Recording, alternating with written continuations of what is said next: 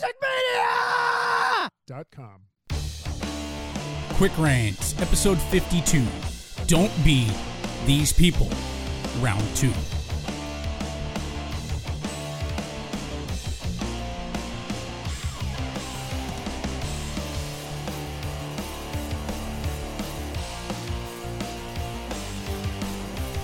The world is full of assholes and people who in general make it so society can't have nice things.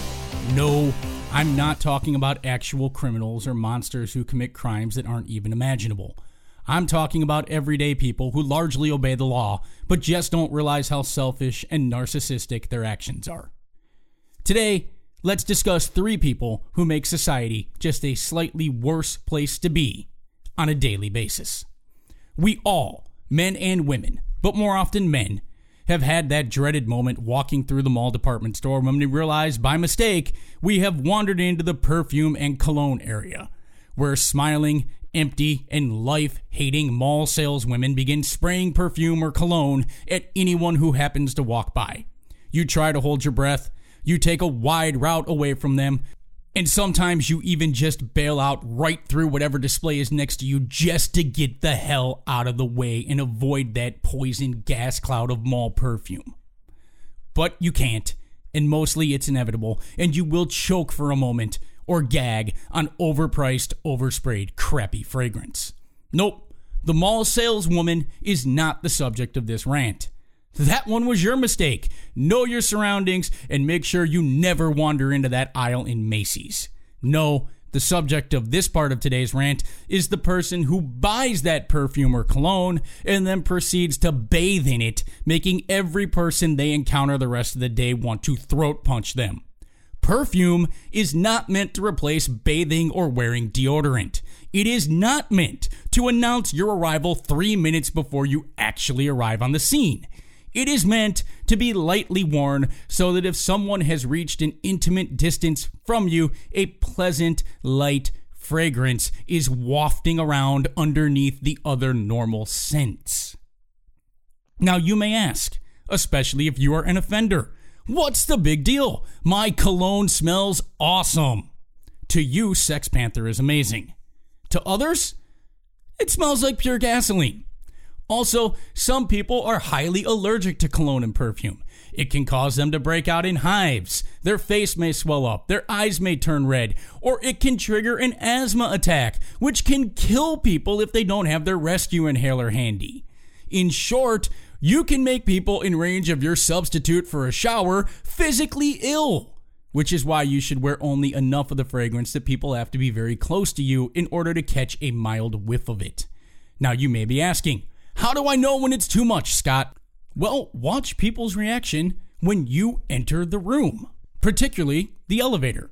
Do they sniff, look around for the offending asshole, and then slightly move away, creating more space? Congrats, you've over-applied your fragrance. Do they run to the corner of the elevator like you just ripped ass? Well, you've bathed in the stuff and you've gone way too far and you're a level 5 offender. No one wants to smell your cologne or perfume all day. No one. No one should have to.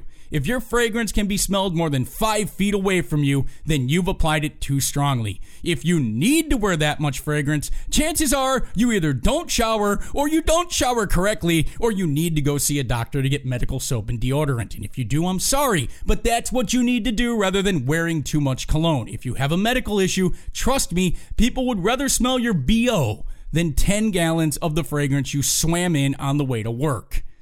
And if you're going somewhere where personal space is limited, say an office in a cubicle farm or a flight or a theater, don't wear any. There's no reason to wear perfume to go to the movies or cologne.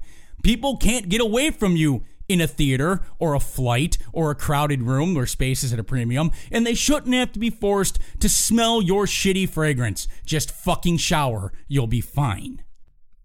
So who's our second narcissistic asshole to discuss today?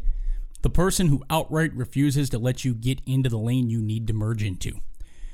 Now, I'm not talking about blocking the guy who decides at the last second to cut across 2 lanes of traffic 200 feet before his exit or his turn. That guy is his own brand of dickbag. Get in your lane, plenty of feet ahead, so that you don't have to nearly cause an accident getting there. No, I'm talking about the guy who matches your speed exactly and refuses to alter it. It doesn't matter if you're on the highway or just a main city road. He's going to pace you.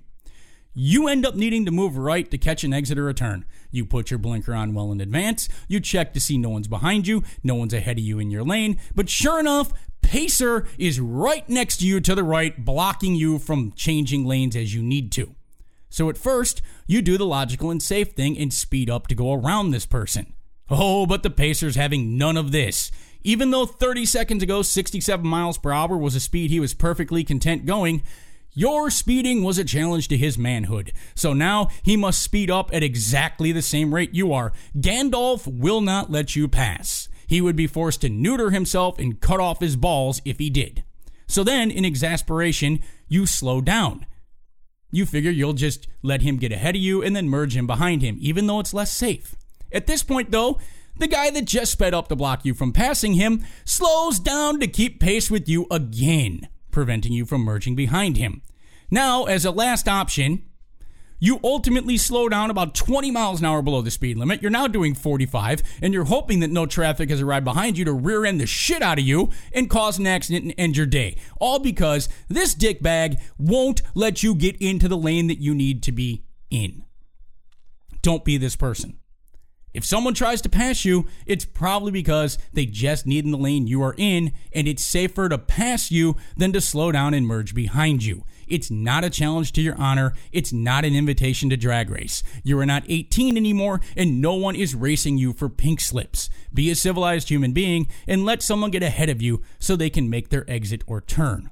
Finally, a special shout out to the dumb, clueless bitch I encountered last week. A semi-truck was trying to make a left turn from a parking lot onto a 3-lane suburban road. The clearless airhead in the center lane waiting at a red light didn't notice the semi turning wouldn't clear her car. As the semi was halfway through the turn, it came to a complete stop just inches away from her front end to avoid ripping off half of her Jeep Compass, and she started motioning for it to back up and threw up her hands at the driver. Yes, this bitch thought the semi should back out of its half-completed turn rather than have her back up her Jeep Compass 10 feet.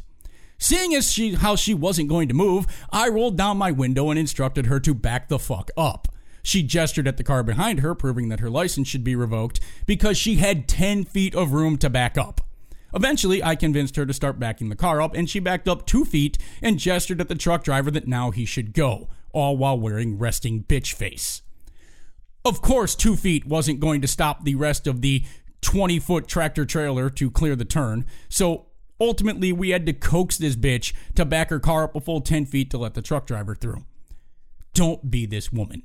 She cluelessly thought that everything in this situation was about her. The semi has to make that left turn. It will never be able to make that left turn in the allotted space on a standard 3-lane suburban road. It just won't work. There's no possible way. Only someone with their head stuck up their ass would think that the semi-truck should back up out of a turn that's half completed, because that's easy. There's no problem there. That won't delay traffic. That won't slow down other people. That won't inconvenience anyone else on the road. The semi can just easily back up out of a half-completed left turn. This is the same woman who's probably also dated 20 guys in the last 3 years and thinks the problem is always the guys that she's dating and just wants to find a good guy who appreciates her, and to show that will abandon all of his friends, family, and interests to wait on her hand and foot and only have the activities and friends that she approves of. Of the 3 people mentioned today, Cuntarella here is the worst. She literally believes that everyone should react to her and only her position and needs in the world matter.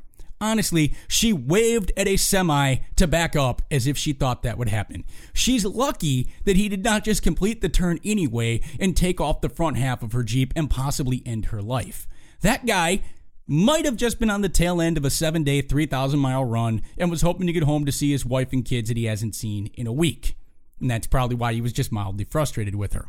Thankfully, he wasn't one of these stereotypical truckers hopped up on meth to complete day 7 of that 3,000-mile run and not get fired. Clueless here, though, thought it was all about her, and my guess is that if her reaction in that situation is that the semi should back out of its half-completed turn so she did not have to back up 10 feet, then she probably thinks everyone should always adjust their life to accommodate her. The moral of today's story, kids? Stop thinking only of yourself. Start thinking about how your actions impact others and realize that the world is about more than you and what you happen to be doing in any given moment.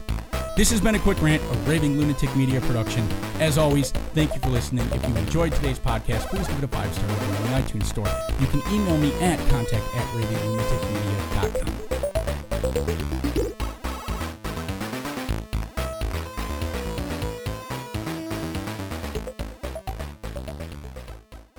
Raving Lunatic Media.com